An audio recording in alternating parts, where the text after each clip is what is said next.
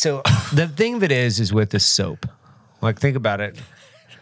What you just mentioned was This a private why, conversation. Why was why is soap not cylindrical? Yeah, shaped Like, funky. Like a, why is it a bar? What is a bar? What other shape is shaped like a bar of soap in the world? Besides like a, maybe a gold bar? Maybe. I, I mean, what other things do you do you can you reference that are are square and blockish that you would use On your body? Things? Nothing. Nothing. Nothing. Nothing. So what you're what you're proposing is that we change soap More natural shapes. to be a natural shape that's cylinder- a cylindrical yeah. sphere. Yeah, or a sphere. like it's a more ball. natural. Yeah, like If you're to wash your butt crack, would you prefer a bar up your butt? or is that thing cylindrical? Oh, man, I'm man. sorry. People on their Yeah. commute, I'm sorry. yeah, no, that's great. How was the Jake Paul fight? It was interesting, man. I um That means it sucks if you say it's interesting. No. You, you never say anything. Was it fun?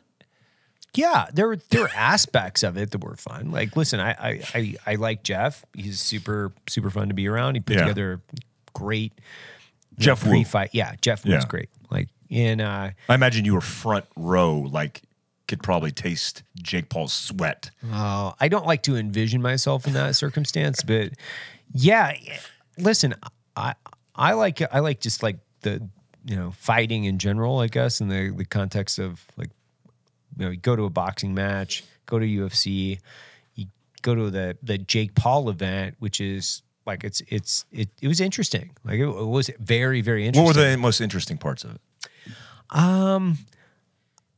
There are distinct differences between the UFC and obviously what what you know Jake and his team are putting on. I think uh, I I think it's a new it's a new business for them, right? It's it's like a whole new. new thing So- that they're so- doing. So it's so it's it's really interesting to see how people are building brands within their their communities and then looking at you know how how are they entertaining people right? It's just like this isn't this is entertainment. Yeah. and yes it's their profession. They take it really serious. They they they go out. They're they're ultimately activating across multiple different social media platforms and they're entertaining.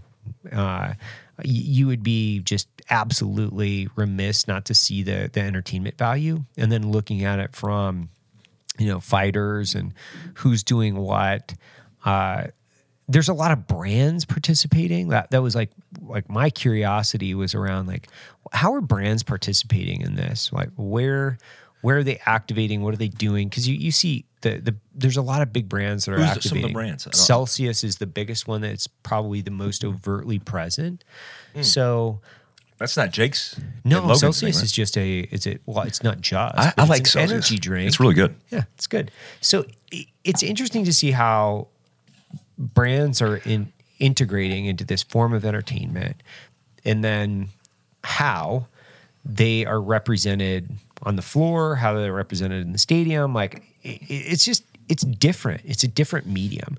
How many people were in the in the place? Uh, Fifteen thousand. That's a lot. Yeah.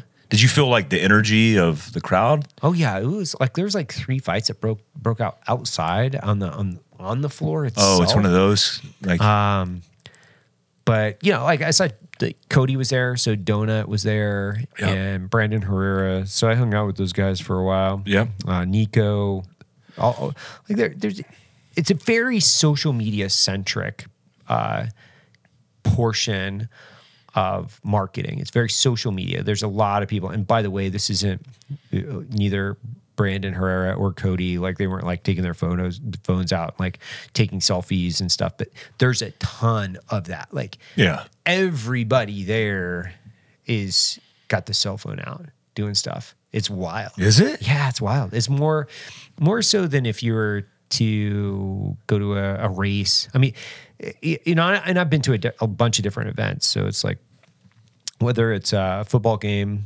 you know, we'll call it a NFL football game, whether it's a, I went to the Masters and, you know, now I've been to multiple UFC fights, NASCAR races. NASCAR races. I, I'm trying to figure out from just to be a student of how people activate in events. which is a big part of just understanding how do we how do we as a brand not only represent ourselves as a brand, then who and how do we partner with, like how are we hosting events? These are all like things that are very very interesting to me, and so like you know Jeff was kind enough to to ask if I wanted to come a few months ago. I was like, yeah, that'd be great, man. Let's let's let's do it Yeah. Um, so yeah and I, I tend to think about things very clinically in, in a lot of circumstances so it's not just like if i if i'm going to go have fun i don't do a lot of social events to have fun that's not that's not where i find my you know my You're not very social I, I am when you're enforced in social events, if- but you don't seek social events. You're not a seeker.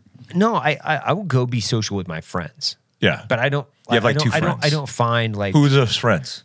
you i'll go be a Yeah. uh, I, I go like to i like to be social with you i like to be social with matt jared logan you know those people like i, I truly like being around them i also like going to social events where it's like like uh, an sf ball would be like super fun for me right That would be rad. yeah it's like it's Yeah. all a bunch of sf guys right Would you wear a uniform? fuck no Oh, I don't know. no You don't want to rock that AAM, that Army Achievement Medal. Don't you have a mustard I got on it yours? taken. I got mine taken away. They they detabbed me for they DAM'd me for the you know uh, meritorious service in in Mm-hmm. Saw Gunner E three ish.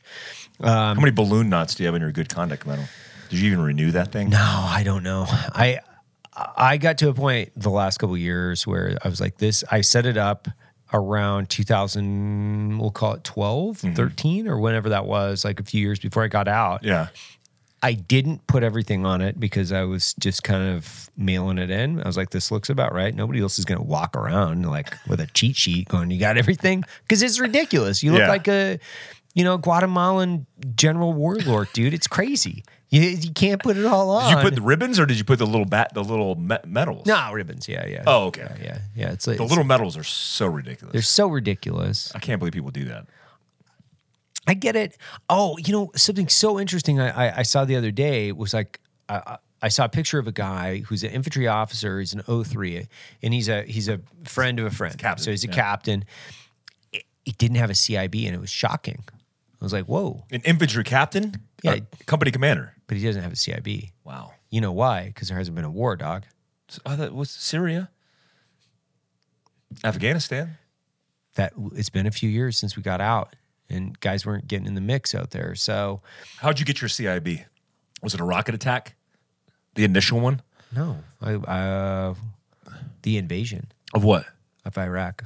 Like Really? 03? opening- Yeah, 03, opening the opening it up. But I what was the action? Qualified for it. Uh, I mean, there are multiple different. Yeah, but you get you get the action based you, on the you had first you had to have uh, either been shot at or attacked by a attacked someone Mortar rocket. specifically. Yeah, I mean, there are like I, I forget exactly what all the different things, but it was like you know mortars or you know IED or small arms fire. Like there were multiple different incidents, and I didn't really necessarily care which one it was. It was like, cool, we got him, awesome. It doesn't really matter. I think I only wore it on my on my class A's. So yeah. You don't wear them on your. Uh, no, guys wore them on their greens. Yeah, I wear, I've worn them on greens, Yeah. but I don't wear it on your uh, battle dress uniform or ACUs. Like I didn't wear anything on my I ACUs. didn't either. Yeah. Yeah, I just wore uh, my the master truck driver badge. I just wore that Yeah. all the time. That's what I rock. what's a classy badge? Mm-hmm. Have you seen that thing? Glossed up. Fucking badass. Like you can't you you- you can't devalue that. Yeah. You know? I mean, when you think about how hard it is to get your master driver's badge or whatever that is, like that's a big deal. So you got your CIB in Iraq during the 03. Yeah. Yeah. You, beat me, you beat me That's it. the only one you needed. The Yeah, that's rest true. of them were just like whatevs. Who I looked at the, you know, I- I have this I Love Me book. It's massive. Everybody, that's what we called it, right? I Love Me book, career book, whatever. And I was looking through awards and all the stuff that I had, and I've accumulated a lot of shit, a lot of yeah, stuff. of course. But I don't ever want to get rid of that. I want my son to go through it and just be like, you know, because even I, I, I like look through. it, I'm like, oh, I forgot I went through that training course, Oh, like yeah. UAV stuff or Right. TSC stuff or whatever the Right. biometrics cover course, like all these Yeah. things. I'm like, dude, I don't remember doing any of that. And it's No. not noted any. It's not like it's there's a resume with all the military training that I've done throughout my career. Right. Anywhere. Like I went to ethical hacking school. Fuck yeah, you did. And I'm like, Yeah. I forgot all about that. Yeah. Crazy shit. Did you were you uh, racially profiled to go to that school? Constantly. Yeah. Yeah. Because it was like this guy's Korean. He can work a computer. Oh, the- there's just no way. I was the anything smart Yeah. and intelligent, they needed me. And then I failed all those schools. and then you failed them. I, I was trying to think. I think I have. You cleaned up a little bit. I, I see things look proper. Uh, I'm Whoa, trying to. this I'm is trying a to- whole what it's is like this? a whole new thing. I think. Yeah, the guys. I, I, I really tried to tell the guys like, listen, you've got to step up your game a little bit on Yeah. this because it looks like a crazy person Mm-hmm. lives back here, which is technically accurate. You sleep in here. Did you see that book? Uh, there's this book called Prepared. Yeah. We should open that up and read the inside again for everybody. Every week we should. I, I'll we should read the forward written by Jack Carr and Ray Porter's So- voice. What's what's your thing now? You're you're moving. So the the thing with Mike right now, he's in the middle of a, a, a or I guess you've already moved from Heber, Utah, mm-hmm. down to is it Provo? Provo, Utah, yeah. Yeah. So your entire shop is down in Provo, and then when are you going to be open down there? Technically, we're open now. Oh, you are. I don't want anybody to show up because it's gross. But technically, we're open now because we're there. Right. Uh, All the employees are there. Um, we went from 6,200 square foot in Heber City to 19,000 square foot in Provo. Okay. So a lot of a bigger footprint of stuff. Right. Why Provo? the winter showed its ass last year. I know Yeah. everybody thinks climate control is a thing, but when you look at record highs associated, I mean, everybody would say record lows is climate control too. Sure. But we had the most snowpack in the history of Utah. Right. And we had the coldest temperatures. Jan- I think we dr- broke January, February, and March for Yeah. coldest temperatures. Yep. We had at the point uh, in which we would normally have 600 inches of pack snow, we had 800 inches of pack snow Right. which made it very difficult for anybody to get to Fieldcraft because we're up in the mountains. We're uh 1,500 feet above Provo. And it would make it very difficult um, to justify hosting classes and opening retail. Mm-hmm. So you can't, like, I'm not to send an employee or a couple employees inside the retail shop five, six days a week when nobody's coming. So we had limited hours, and that frustrated a lot of people. And I get it because people were driving like it was a destination to Fieldcraft HQ, and there's a piece of paper on the door that says, "We're not open. Call us." And then it'd take 20 minutes for somebody to come and open the door. Right. We were making really good money in retail. Like I, surprisingly, I didn't even think that was a thing in business. Like, Right. you know, you, that's your world. Um, now compared to what direct to consumer was, but direct to consumer is always the start point for Yeah. us. It's like I'm selling a bag of a bag of coffee. I'm selling a survival kit, and it works. And then I'm like, oh my god, you could sell it to to somebody in person, and it covers the overhead of the facility. And so we expanded the footprint to include jujitsu.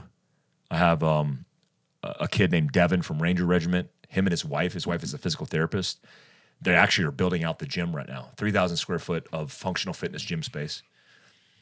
Uh, Three thousand square foot of jujitsu mats with Greg Lappin, one of our uh, Brazilian uh, black belts who's coming in, and then all the preparedness stuff. I got a CQB shoot house being built this week that you could come in and get tuned up. on. What do you use? Uh, Sims or use an Sims. airsoft? Sims, Sims? Uh, Sims and airsoft, depending Okay. on what we're doing. Yeah. The sim sim rounds are hot in close proximity, so we use airsoft if we're doing real close. Mm-hmm. Um, and then a, a full classroom.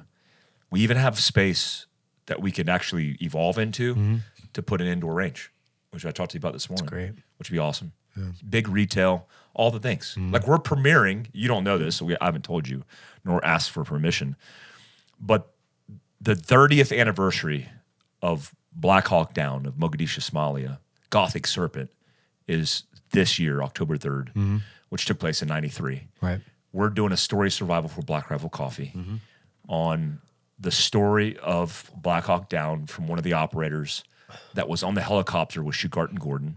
I won't spoil it Yeah. uh, out, out, out the gate, but we are likely going to premiere that at Fieldcraft HQ um, a couple days prior to it releasing live on YouTube. I think it'll get 10 million views. Um, I think it'll be the most popular content that we've seen in a long time Yeah. because of the story and significance of the history. And the story's never been told from this perspective, from this Right. particular person Yeah. who lost his leg when he was hit with an RPG while trying to loiter and support Shugart and Gordon, who are teammates of his, before he got hit with the RPG.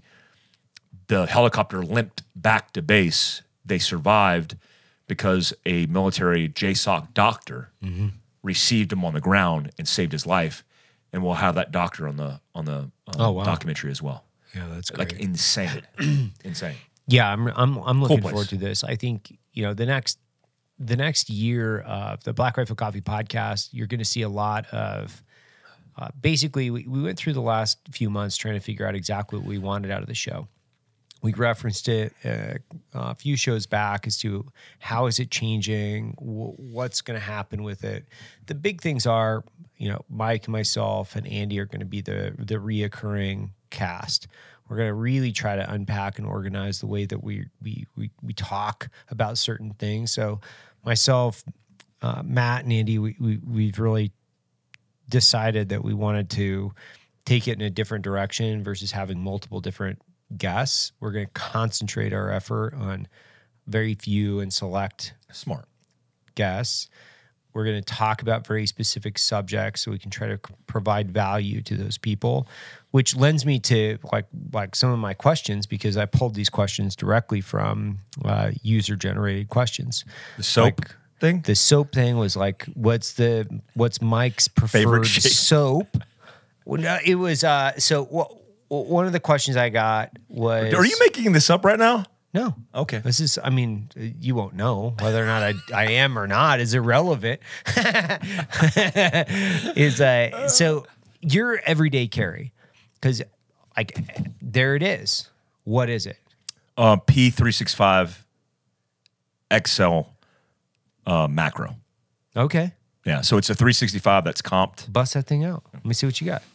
So Mike has his EDC sitting right here. In by the way, I, I'm telling you guys right now, this uh, fanny pack, nut ruck, however you want to, how, however you want to describe this, is the single best fanny pack I've ever had. Yeah. Period. So this is Mike. You got a Comp 365 It's comped? XL. XL. Yeah. Uh, 17 plus one, which is, I think, the most important factor. Well, Yeah, I think so. So basically the same thing that I carry, almost almost identical. Why do you carry this? So I, I think uh, one the biggest thing with uh the th- biggest thing with a uh, a macro Yeah. is a lot of people think smaller guns are better because they're more concealable Yeah. and compact. Yep. The reality is that's not true. I mean, if you think about our our ag- ag- agency days, we carried Glock 17s. Yep. Why? One magazine capacity and reliability. I think. Yeah. So the biggest problem with uh, small guns, especially in bigger hand man hands, is there's too snappy. Shorter barrels, the, the you get a really snappy front end of the gun, and they're hard to manage when the gun's so small.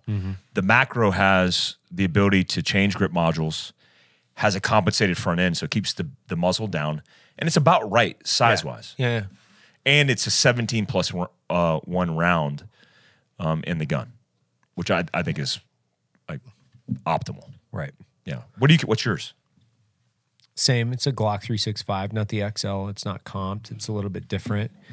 Um, and uh, I'll, I'll, I'll bring it in the next time. Um, You don't have a comp. You have the XL. I don't have the XL. Yeah. It's just the straight 365. So yours yours is 12 plus one or something. Yeah. Like that. Yeah. and You know those magazines fit in the XL too. Mm-hmm. Yeah, yeah. So I run the bigger, the, the typically the the larger magazines. 17 one. Yeah. Um, I like comps like ninety nine percent of the time, especially when I'm shooting for fun. I like comps, but you know, mine has a flashlight, which I just you for me, I carry a flashlight, and it's always attached to the gun. Mm-hmm. Yeah. a lot of people like to separate the two, Yeah. flashlight and I run them both. Yeah. Whereas like I, I'm too forgetful for that, so I Yeah. I can't carry a bunch of shit because I'll I'll forget it. I, I won't put it in my you know, my fanny pack. Which, by the way, coincidentally, the reason I don't have it today is because I just got back from Dallas. I got in at midnight last night because my plane was delayed multiple times. I finally got home. They lost all my bags, to include Your check both my guns. Nice. yeah. If you need a replacement, I'm waiting. So uh, Yeah. that that coincidentally, that's that's exactly why I don't have a have a gun on me right now is because uh, Delta lost. Uh, I was bringing back a rifle and a pistol. It stopped at JT's house. I did his new podcast, which is Time for Pie. Yeah. and I just checked everything and fucking lost every bag, hundred percent. Three bags. All of them gone. So now I've got to figure out where where everything is. So that's why I don't have a pistol on me right now. What else do you carry in your your Merce?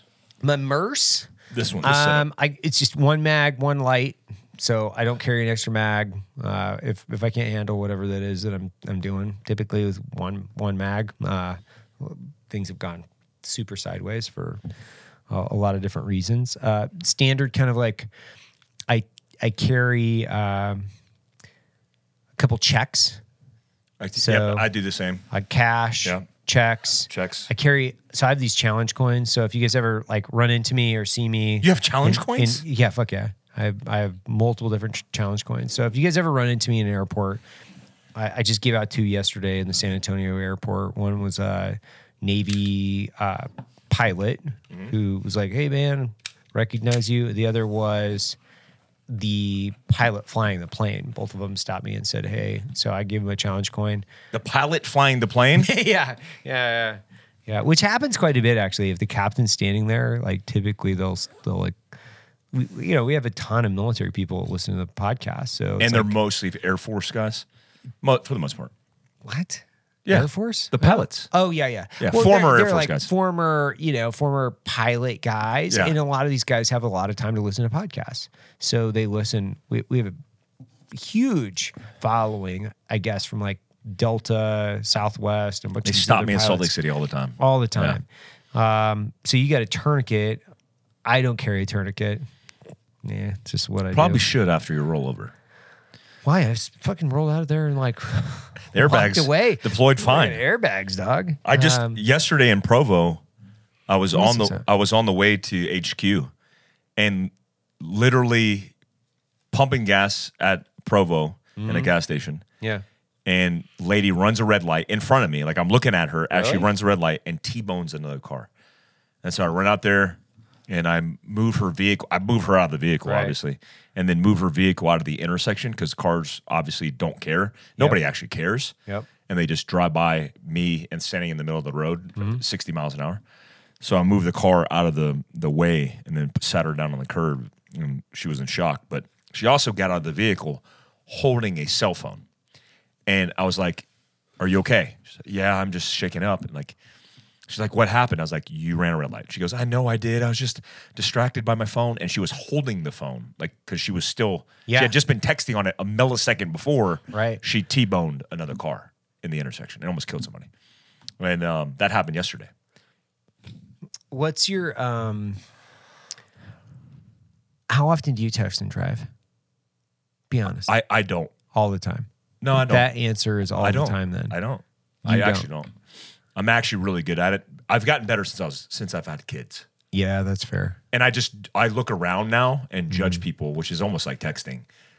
There's people everywhere I go texting with their knee on the steering wheel with two hands. Like I, I saw a guy the other day eating a sandwich with one hand and texting, literally like Yeah. stuffing his face and then texting while he was driving his with his knees. I love I I love seeing that. I, I just love seeing that. Yeah, it's insane. because what what it reminds me of it, it keeps everything it keeps everything like kind of in check for me which is one of the things that that that uh people have asked me like why why, why don't why don't you like like to ride a road bike? Well i mean there's a combination of reasons why i don't like to ride road bikes. One it's lame. Two I, I don't feel like i can appropriately fit into all the like dorky garb that they wear like all the spandex and You the, with the padded butts what are you talking about Yeah. yeah, you would. With I think you'd look good. like one of the one of like a cylindrical soap hanging around my neck. Uh, That's a perfect commercial. You in the spandex holding the cylindrical soap. Are you sell a, it? Are you a bicyclist? well, we have the perfect thing for you. It's a cylindrical soap, and uh, but one of the biggest reasons is that I know that there's you know it doesn't matter whether or not you're you're a 15 year old or 14 year old with a learner's permit or you're you know a 70 year old. The level of distraction of the road is based on the cell phone. It's a hundred percent. Yes. So at a hundred percent accuracy rate, every person driving typically will have a cell phone. Yes. A hundred percent of the time, they'll have the cell phone in the car.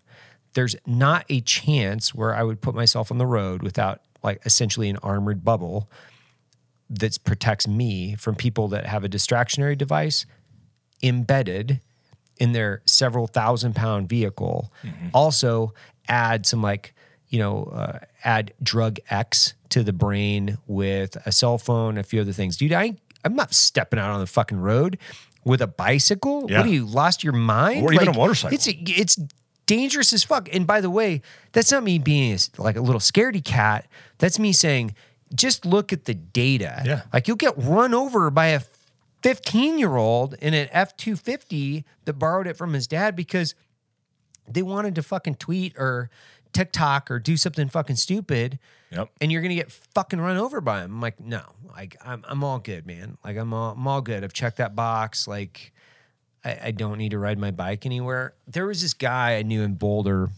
Uh, really, he's a really good dude. His wife was run over in Colorado three times By while road biking. while road biking. Yeah. The last time was with a semi truck. She was run over by the semi truck. Not not like oh she got hit and glanced off. No, she was run over by the trailer of a semi truck like under the tires. Like she had broke everything. Like her her pelvis was fucking broken like 20 different fucking places. Like shattered everything. Like everything was broken. And I'm at that point cuz I used to ride my bike quite a bit actually. I was like The road bike. yeah, yeah. I used to ride it everywhere because I was like, you know, hey, it's a great way. You're, I got to go down here. I'm gonna like get some exercise. I'm gonna do X, Y, and Z, and then watching this person get run over. She survived. Yeah, Yeah. yeah. I mean, uh, she'll she'll never be the same. Obviously, like once you break your pelvis, like you're kind of fucked. Forty thousand Americans die a year in motor vehicle accidents. Forty thousand. Forty thousand. That's more than people who are killed with guns, by the way. Because the gun statistic is like sixty thousand, but sixty percent of that is suicide. Yeah, exactly. So when you look at the numbers, it's like you're more likely, and not only is that like a statistic in deaths, but if you look at uh, actual accidents, there's over 2 million accidents where people are injured. I mean, there's tens of millions of accidents. There's like 11 million accidents, right.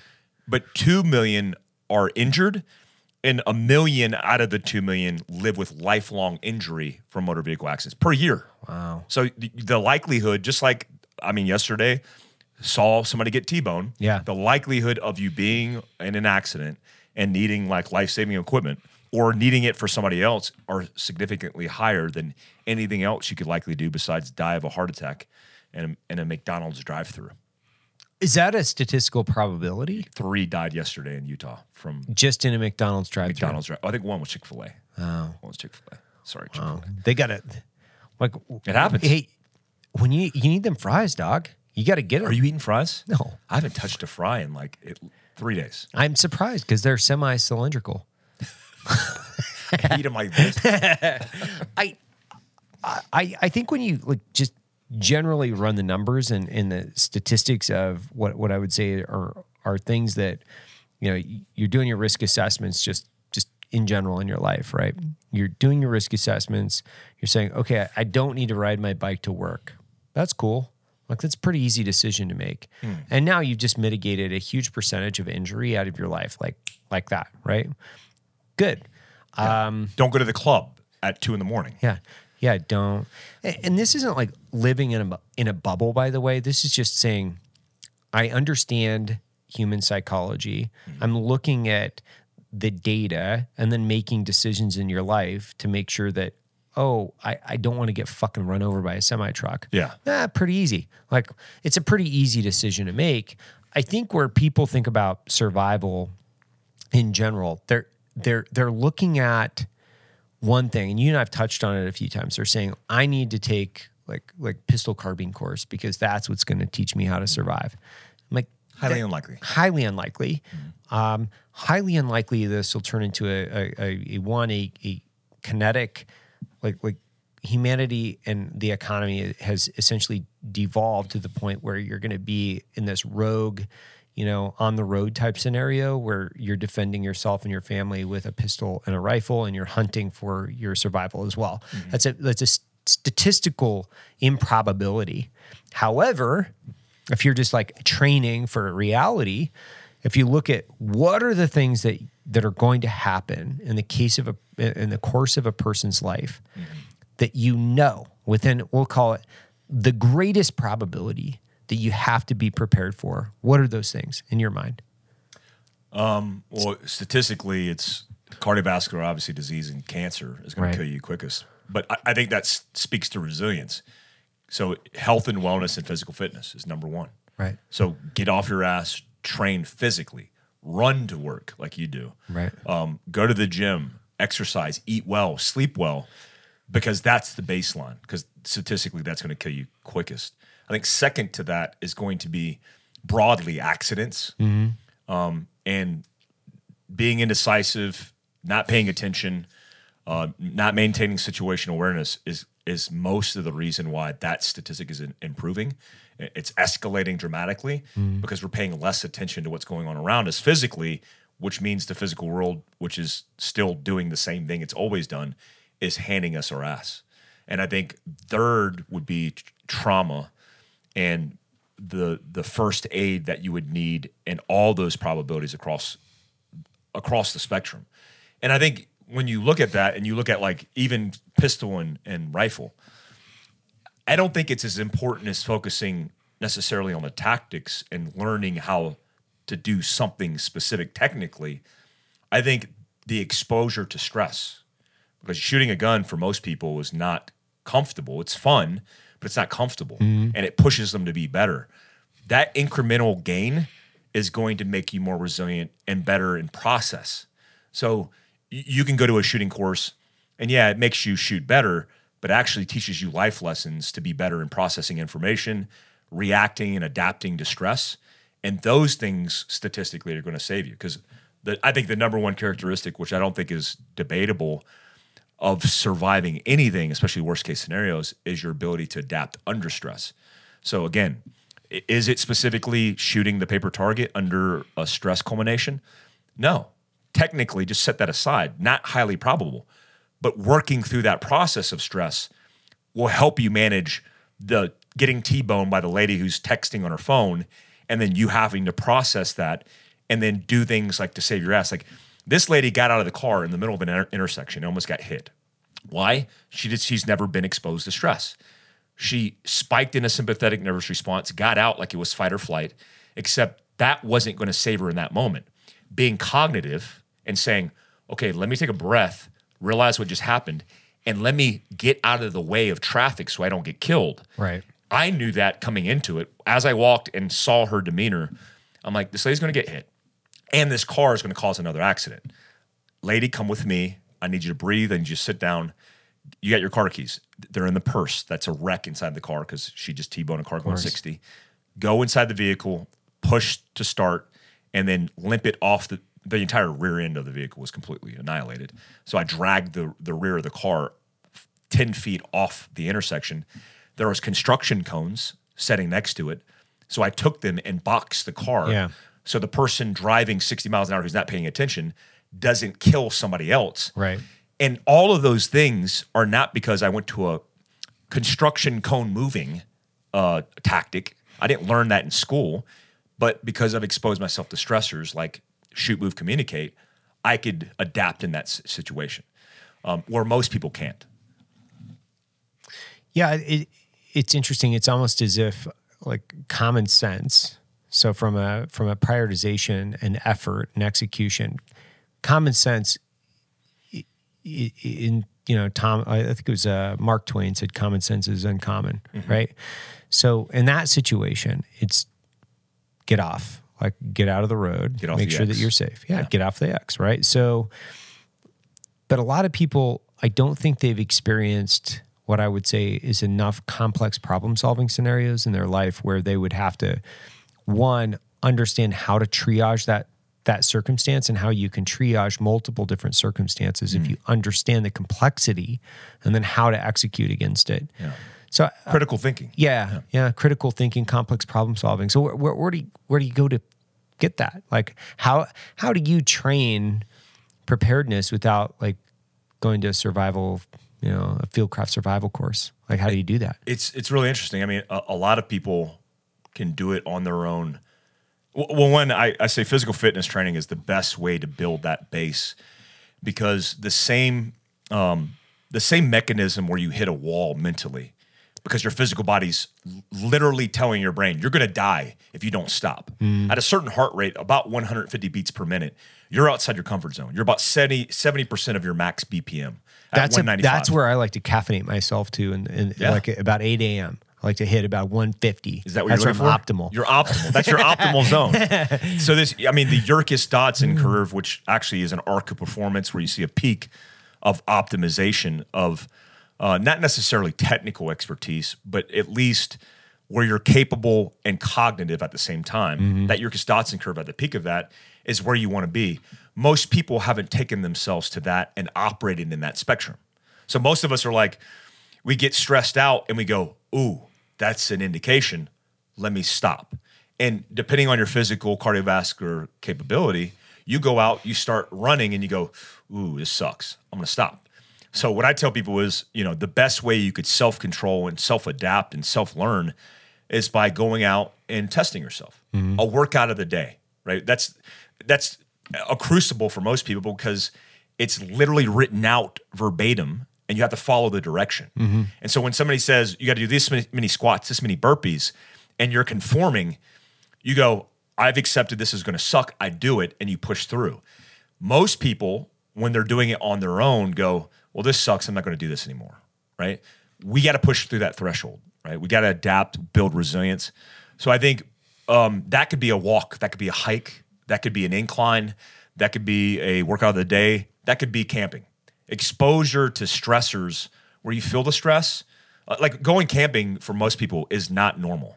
By the way, you know, like I, I talked to a guy the other day, and he's like, when I go camping, I go in my car, and then I usually go somewhere where I have reception. So that's not camping. That's being homeless for a night. Yeah, that's that, Yeah. that's literally what That's you living do. in your car for a night. Yeah, you, that's what you can do in your driveway. Yeah. There- there's no difference. So when I mean go camping, I mean disconnect from technology, be immersed in the environment, um, sleep on the ground under the stars, do stuff that we did as a kid normally. Like that was our like we did that naturally. For most generations beyond our own, that is not a natural thing. That is very unnatural. What do you mean, Dad? I got to sleep on the ground? Like, y- yeah, that's. In fact, when I was a kid, we looked forward to that, and like, well, I, it's uncomfortable. Yes, it's going to be uncomfortable. We have to build that back into our families, back into ourselves, and it just takes a little intention. I think that's what it is. It's like being conscious, being intent, uh, attentive to the the lack of that. I mean, we did this rewilding experience with these guys, and post after action review, which is the following morning. I don't know what you're saying right now. You said don't know? rewire. How do you not know my courses? I'm just joking you. I want you to explain this oh, rewilding to the audience. Play along with my Sorry. lack of information. Are your toes the- curled into my toes right now? Feel your feet linked into Yeah. what, what is rewild? What, like rewilding? so rewilding is it's I mean it's a, a borrowed term, but for us it means primal reset. It means getting back to nature. So one of the challenges I've always had in uh, owning a company and preparedness that thought tactical was the solution to everything. Yeah. most of Right. our backgrounds think that, and then realizing nearly eight years into the journey, it has almost nothing to do with anything in preparedness. It's one minutia. I would say one one hundredth of a thousandth um, of the piece of the pie. What's more important? Seventy percent of that um, statistic should be focused on building resilience in yourself and your family and, your, and each other. So I used to have resi- resilience rendezvous. I think you've heard Yeah, of, of course. that. Yeah. And the methodology in Resilience Rendezvous was teaching like these Huberman tactics, these life hacks, so people can go out in the world and deploy them, but you have to be exposed to them. So here's how it works. Here's the science, Mm-hmm. and then you go out into the world and do it. Except that was so comfortable of a course, like a four day course, chef made meals, living yeah. in a cabin, sleeping yeah. like our kind of course. That's like what I want to do. Yeah. Because I've had enough resilience built into me. Um, but then we realized, well, if you actually do it outside primally, and you want to establish building these rewilding or this back to basics methodology, then have them outside, have them exposed to elements. And we did that. I mean, we just did it in 100 degree temperatures in Spanish Fork. A big shout out to Kafaro for letting us use that land that uh, we have a land agreement with. Um, and it changed their lives. Dude, 72 hours in the woods. They come out of it, they have sim- sensory deprivation. They go, man, it's weird being around these cars and like all these people. Like, I don't even want to get on my cell phone. And I'm like, perfect. Now you know what it feels like to primary reset. Mm. Dopamine is metabolized in our system in minutes and in hours. The problem, I think, is we have so much saturation and immersion in technology via the mm-hmm. cell phone. Yeah. And and it's not the metabolic function, it's the after effects. We're like crackheads who are constantly coming off the crack, right? We're we're constantly in a state of withdrawals. That's the problem. So we don't know what our baseline is. So rewilding is a course to get you back to baseline, give you tactics to reintegrate and recognize, oh, I feel that way, which feels yucky to me. It's time to get off grid. You get off grid, you do a, a, reset with your family, you know how to teach your family how to get through this, and you come back in the world and you're appreciative of. We felt that feeling, by the way, every single time we went in the field Oh yeah. Where the water hits your ass in in in your barracks room or the the hooch or the the house, and you're like, dude, oh my god, that feels so good. This pillow, I am melting into this pillow. This meal that my wife just cooked is the best meal I've ever had because it resets all your inhibitions that you've been saturated in because we're honestly not living in a state of problems. I mean, first world problems are not the hmm. world's problems and aren't real problems. We just manufacture them. Yeah, that's interesting. Do, do you think that humans just manufacture problems because they they're instinctually wired to to want drama? Constantly. Yeah, constantly.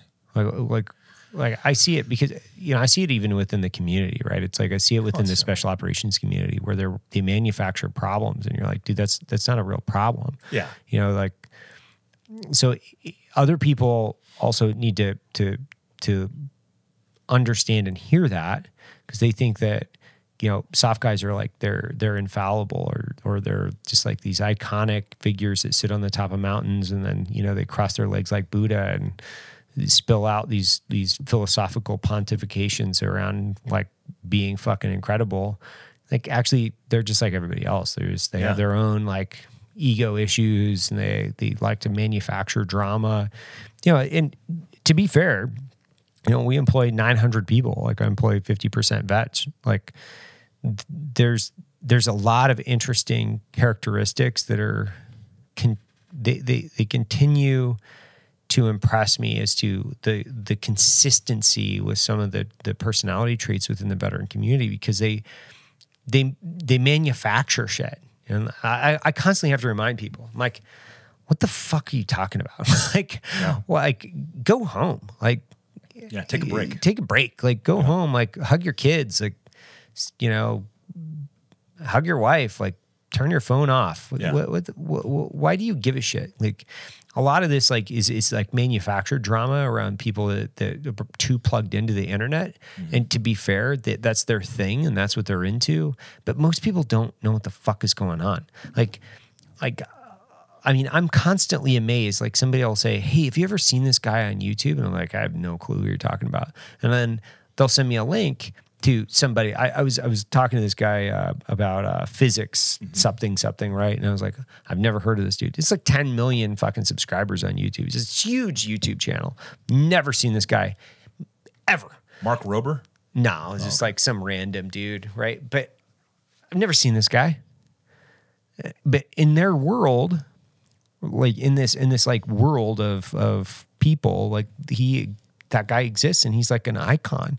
And everybody knows everything about what's happening within the, you know, the dramatic things uh, like um, somebody was trying to explain this to me around somebody else this weekend. They were talking about some guy that um like he he and his wife like they cocked something and like because you know obviously that's a that's a common vernacular for us. And they were explaining it to me as if like I understood it. And it's like I have no fucking clue who any of these people are. I have no context to what you're talking about. And they were just like what? How do you not know? And I'm like dude I'm dialed in. Like it's not like I'm not dialed in. Yeah. I'm just dialed into different shit. Like I know what's going on in your life. I know what's going on in in uh you know Andy Stumpf or Matt or any of these other guys. I know what's going on in their lives. I know what's going on in the life of the company. I know what's going on in the life of like a lot of our, our a lot of our employees. I just don't fucking pay attention to this shit because Yeah. it doesn't mean anything. Well, people me. you don't know, Stupid. people you don't necessarily care about because Yeah. they're disconnected. Why would you? No, it, and it goes back to kind of like this uh, the, the the hierarchy of needs and being able to understand coherently what's happening, and then be able to triage and prioritize the way that you're working. So, like this whole uh, the, the the whole conversation around woke, uh, that's it was a whole other thing that we were talking about this weekend. It's like it, I'm sure people think that's important. That's great. I just don't fucking care. Out of all the different things that I have to worry about throughout my life, whether or not there are a thousand or two thousand or three thousand genders is not fucking one of them. I don't give a flying fuck about any of it because it's also a stupid conversation. These are philosophical conversations driven by academics that couldn't get degrees in physics. Yeah. They couldn't do math, so they decided to do something else. So literally, we're allowing this like this this like thought exercise that should have just stayed within a 101 course taught by a fucking academic that could have never passed a, a physics course to just stay there. But instead, we've allowed you know lower IQ, essentially math failouts, to drive the conversation and context, and how we're prioritizing and triaging social issues when it's like I would much rather talk about how are we going to fix the geopolitical balancing of power internationally so we don't fucking accidentally or directly push buttons that require us to solve problems with nuclear weapons because I'm kind of fucking more interested in that Yeah. than I am whether or not we're identifying as a fucking tree frog next week. Don't give a shit, right? Yeah. Don't care. Or how are we going to stabilize the US economy and maintain what I would say economic hegemony? Because that is a strategic imperative to the survival of our country. And also, it's a very strategic imperative to the survival of our species if we're not doing sustainable, environmentally friendly economic policies. Well, mm-hmm. by the way, that's not me being some fucking tree hugger. That's just me saying, hey guys, like we can't poison the ocean because that's kind of where our food comes from. Just like Yeah. pointing that out. Yeah. Not like if your kid identifies as a furry and needs a fucking litter box in their sixth grade room, I don't care. Yeah. Don't care. It's it's all just like this low IQ, like pseudo academic philosophical fucking cannon fodder horseshit Yeah. that doesn't really matter. Which seems deliberate. It seems deliberate To to, get them to run around and chase the tail Yeah. while there's other shit that are higher priority. And and most certainly a lot the majority of Americans will chase the tail. Well, it goes back to this conversation. That's what I'm saying. It's like it goes back to resilience Yeah. in survival. It's almost like America needs a course. Our our country needs a course on survival Yeah. and resilience. Yeah. Like they need a they need a course called like tough it the fuck up buttercup. Yeah. They really do. Yeah. Like they're they're worried about a bunch of nonsense. Like it just like, makes no sense. Like they're worried about some person that has like two and a half million or ten million followers on social media and what type of you know pants they're fucking wearing, mm-hmm. and like they can't understand how to like go and get a workout in so they don't die 15 years Yeah. earlier from a, a, a, a completely avoidable cardiovascular disease mm-hmm. that ultimately they're going to yield themselves a, a d- to a dead end road of taxpayer burden that ultimately is going to be a drag within the rest of the country as well. Mm. So they, they're more con- they're more they're, they're more concerned with consumption than they are with the actual substance. it is. It's consumption. Yeah, They it's just love- consumption. we're just eating it all up. Yeah. I just had a I did a reacts video on a Ohio police officer. So state troopers pulled this dude over who he's missing a mud flap on a semi truck. on a cement truck. a, Yeah, a, okay. semi truck. Oh, a semi truck. Yeah. So they go to pull him over, and the dude runs. Nobody knows why he runs. He's a young dude, I think 23 years old. They finally pull him over. Uh, some of the theories are he didn't know that he was being pulled over. I mean, you're driving a semi truck, you're on your cell phone, you might not know state troopers are behind you, right? He eventually pulls over, no prior arrest history or record, was legitimately transporting goods as a truck driver, gets pulled out of the truck at gunpoint by state troopers. Appropriate because he seemingly ran from police. He gets pull, pulled out of the vehicle. He's on his hands and knees with his hands raised.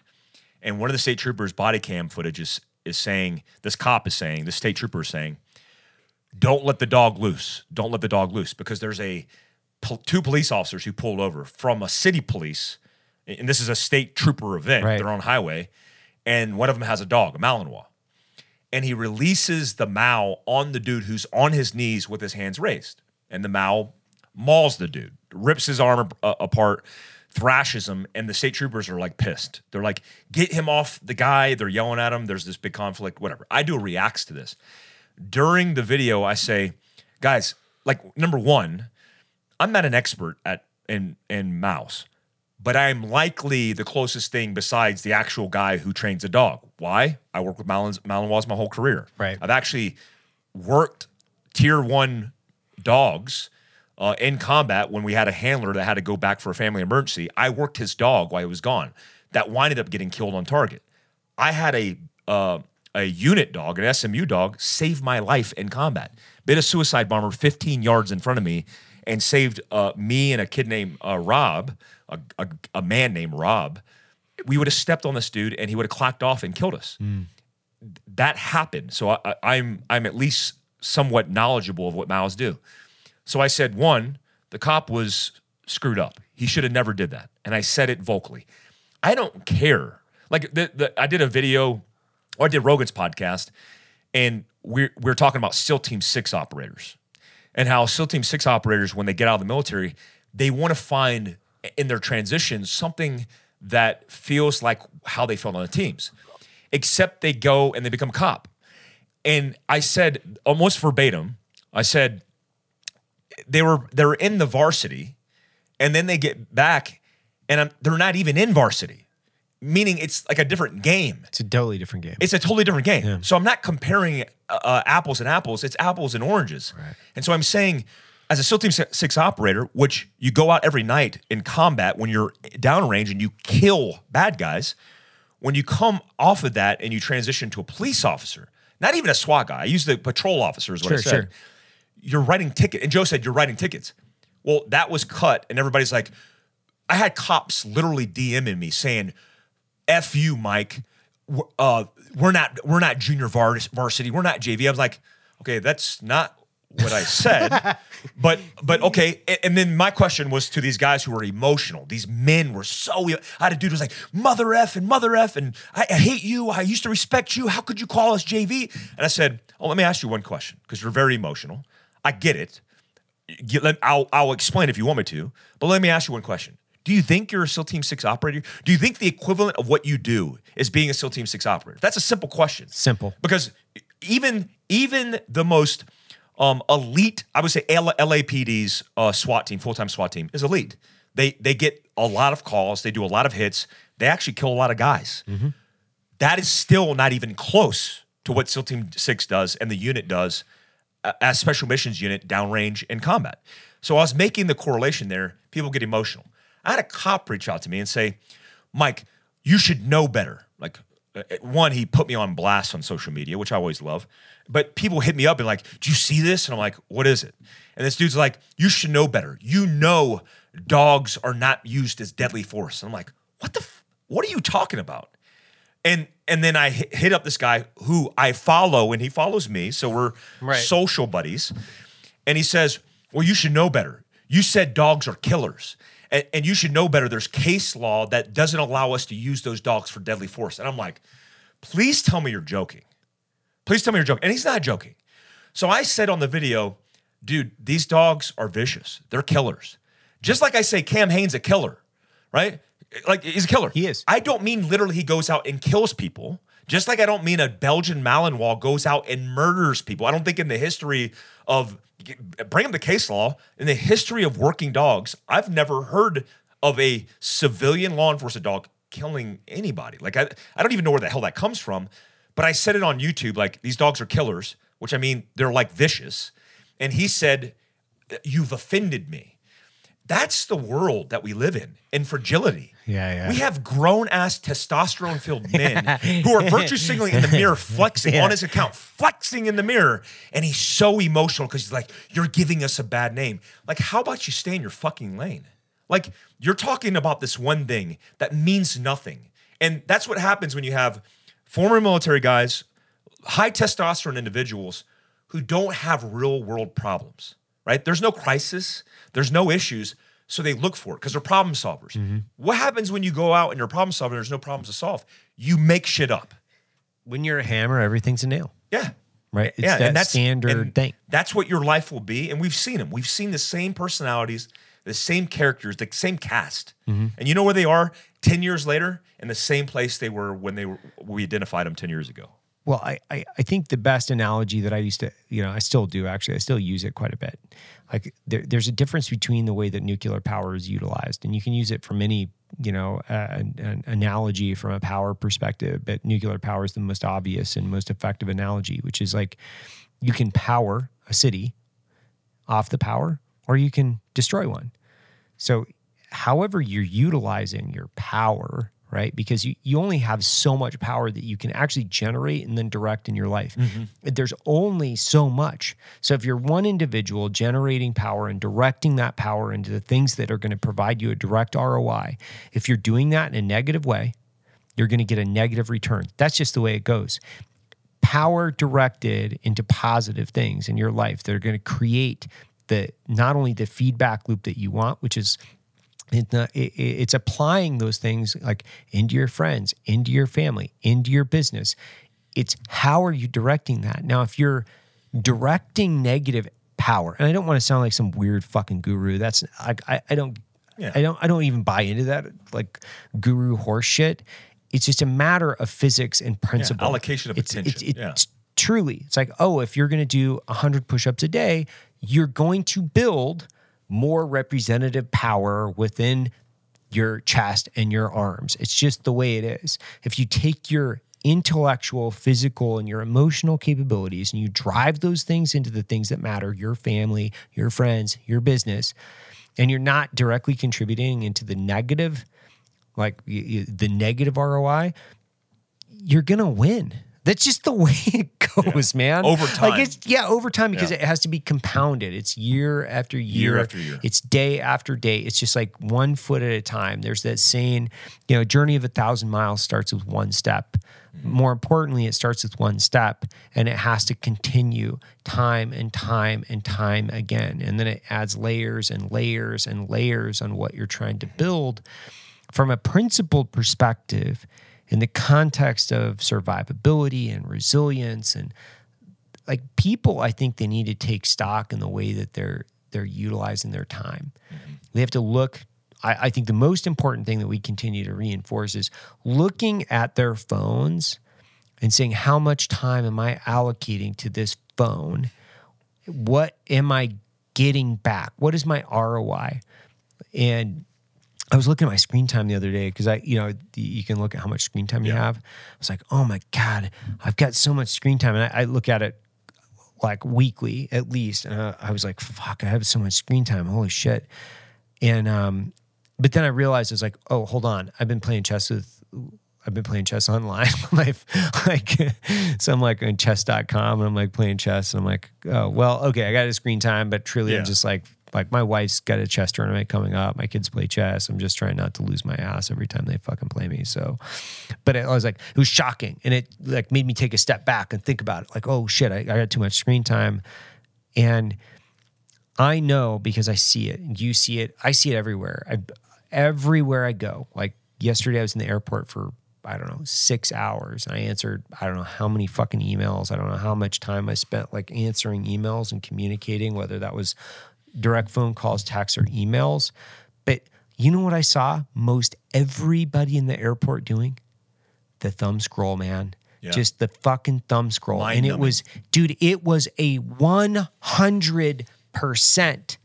It wasn't, here's a fractional percentage 100% of the adults in the airport, when I was looking around, were just like, right or left hand, that thumb fucking scroll, just going up and down, up and down, up and down Mindless. it was wild and it it continues to to wake me up and plug me back into the things that actually matter because I've always been that guy that looks around and says, you know, I can see what other people are doing and either what I want to do in order to try to emulate them or what I don't want to do which will allow me to to live a more fulfilling life. Like and and there are points in our life when we have to make those decisions. We have to look around and say okay these people around me just in general they're stopping in the drive-throughs. They're you know getting those 10 gallon fucking milkshakes and you know 50 pounds worth of fucking fries.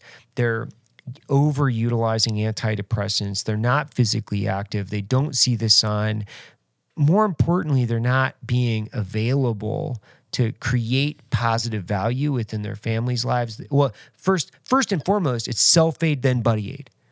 It's like if you're not in physical, emotional, or intellectual, if you don't have those, if you do not have physical, emotional, or the intellectual capacity to help yourself, Can't you help can't help anybody else. It's fucking self aid, buddy aid, man. These principles apply all the way through everybody's life. And that's the, ba- the for me when I start to focus a lot on being able to prioritize and triage my time. The first thing I look at is like, how much time am I wasting?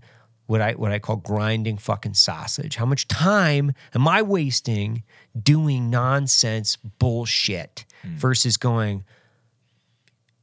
anything is better. Like just wa- going for a walk is hmm. better. Like going for a walk and getting some vitamin D through sunlight and putting your phone down and just going out and like literally being present in the moment mm. is better than scrolling through fucking Instagram because Yeah. it's stupid. Yeah. It, it- I mean, quite literally, like whether you look at any of the social platforms, it's somewhat irrelevant to your life, Yeah. doesn't create value.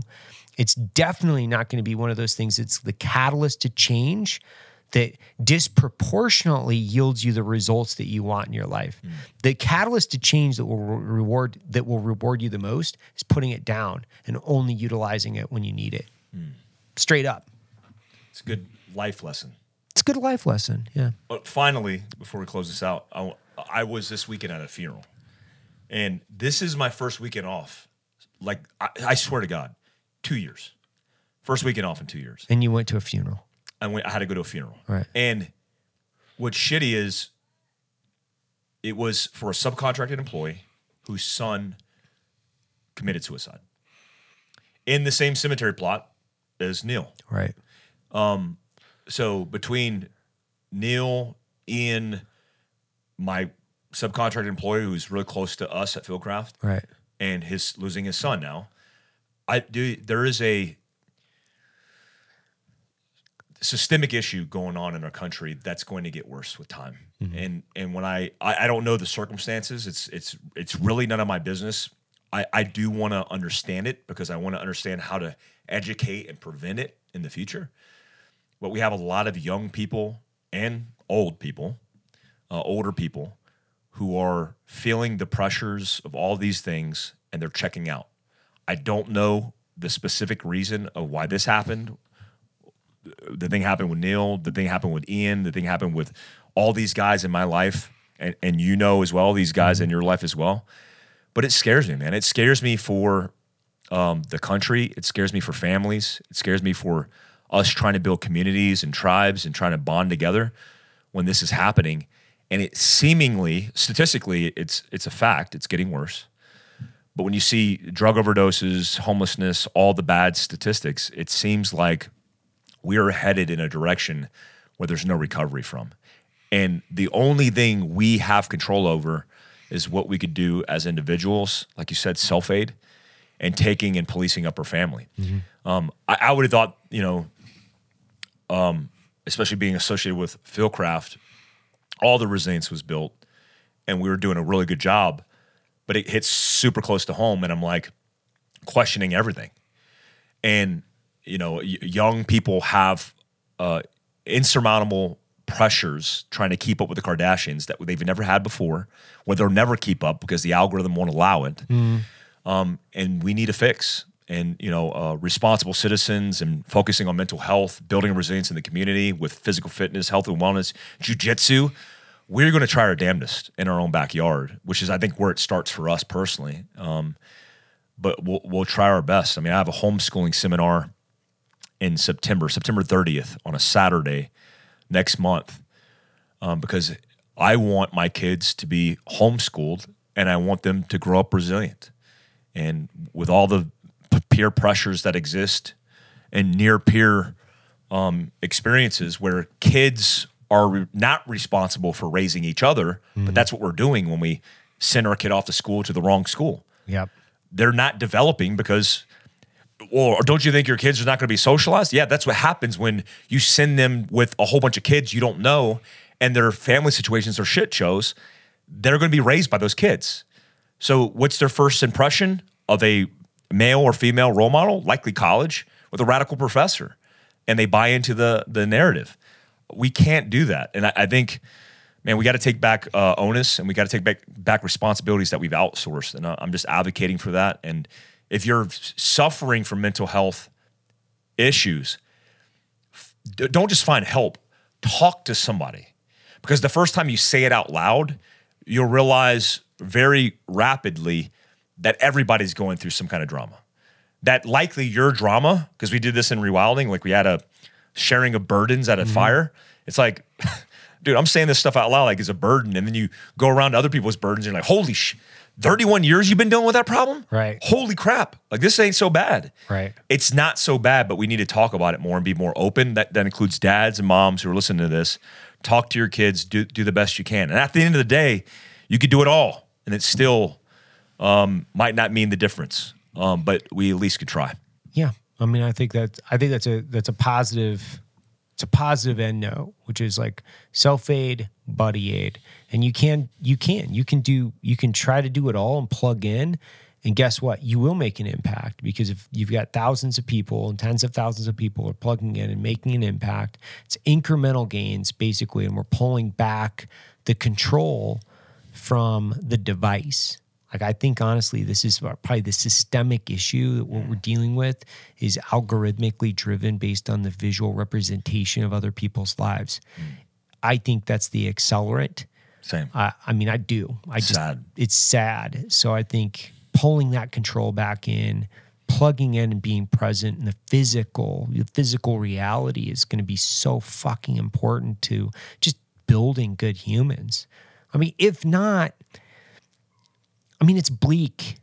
It's a bleak future of like, you know, but the robots will just be like, you know, be plug plugging us into like wherever wherever they need us.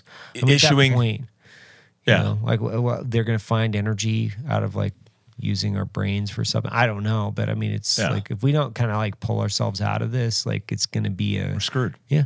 They'll be issuing out cylindrical shaped soap to everybody And we pulled it back rope. in. All right, thanks, Mike. See you guys later. Bye.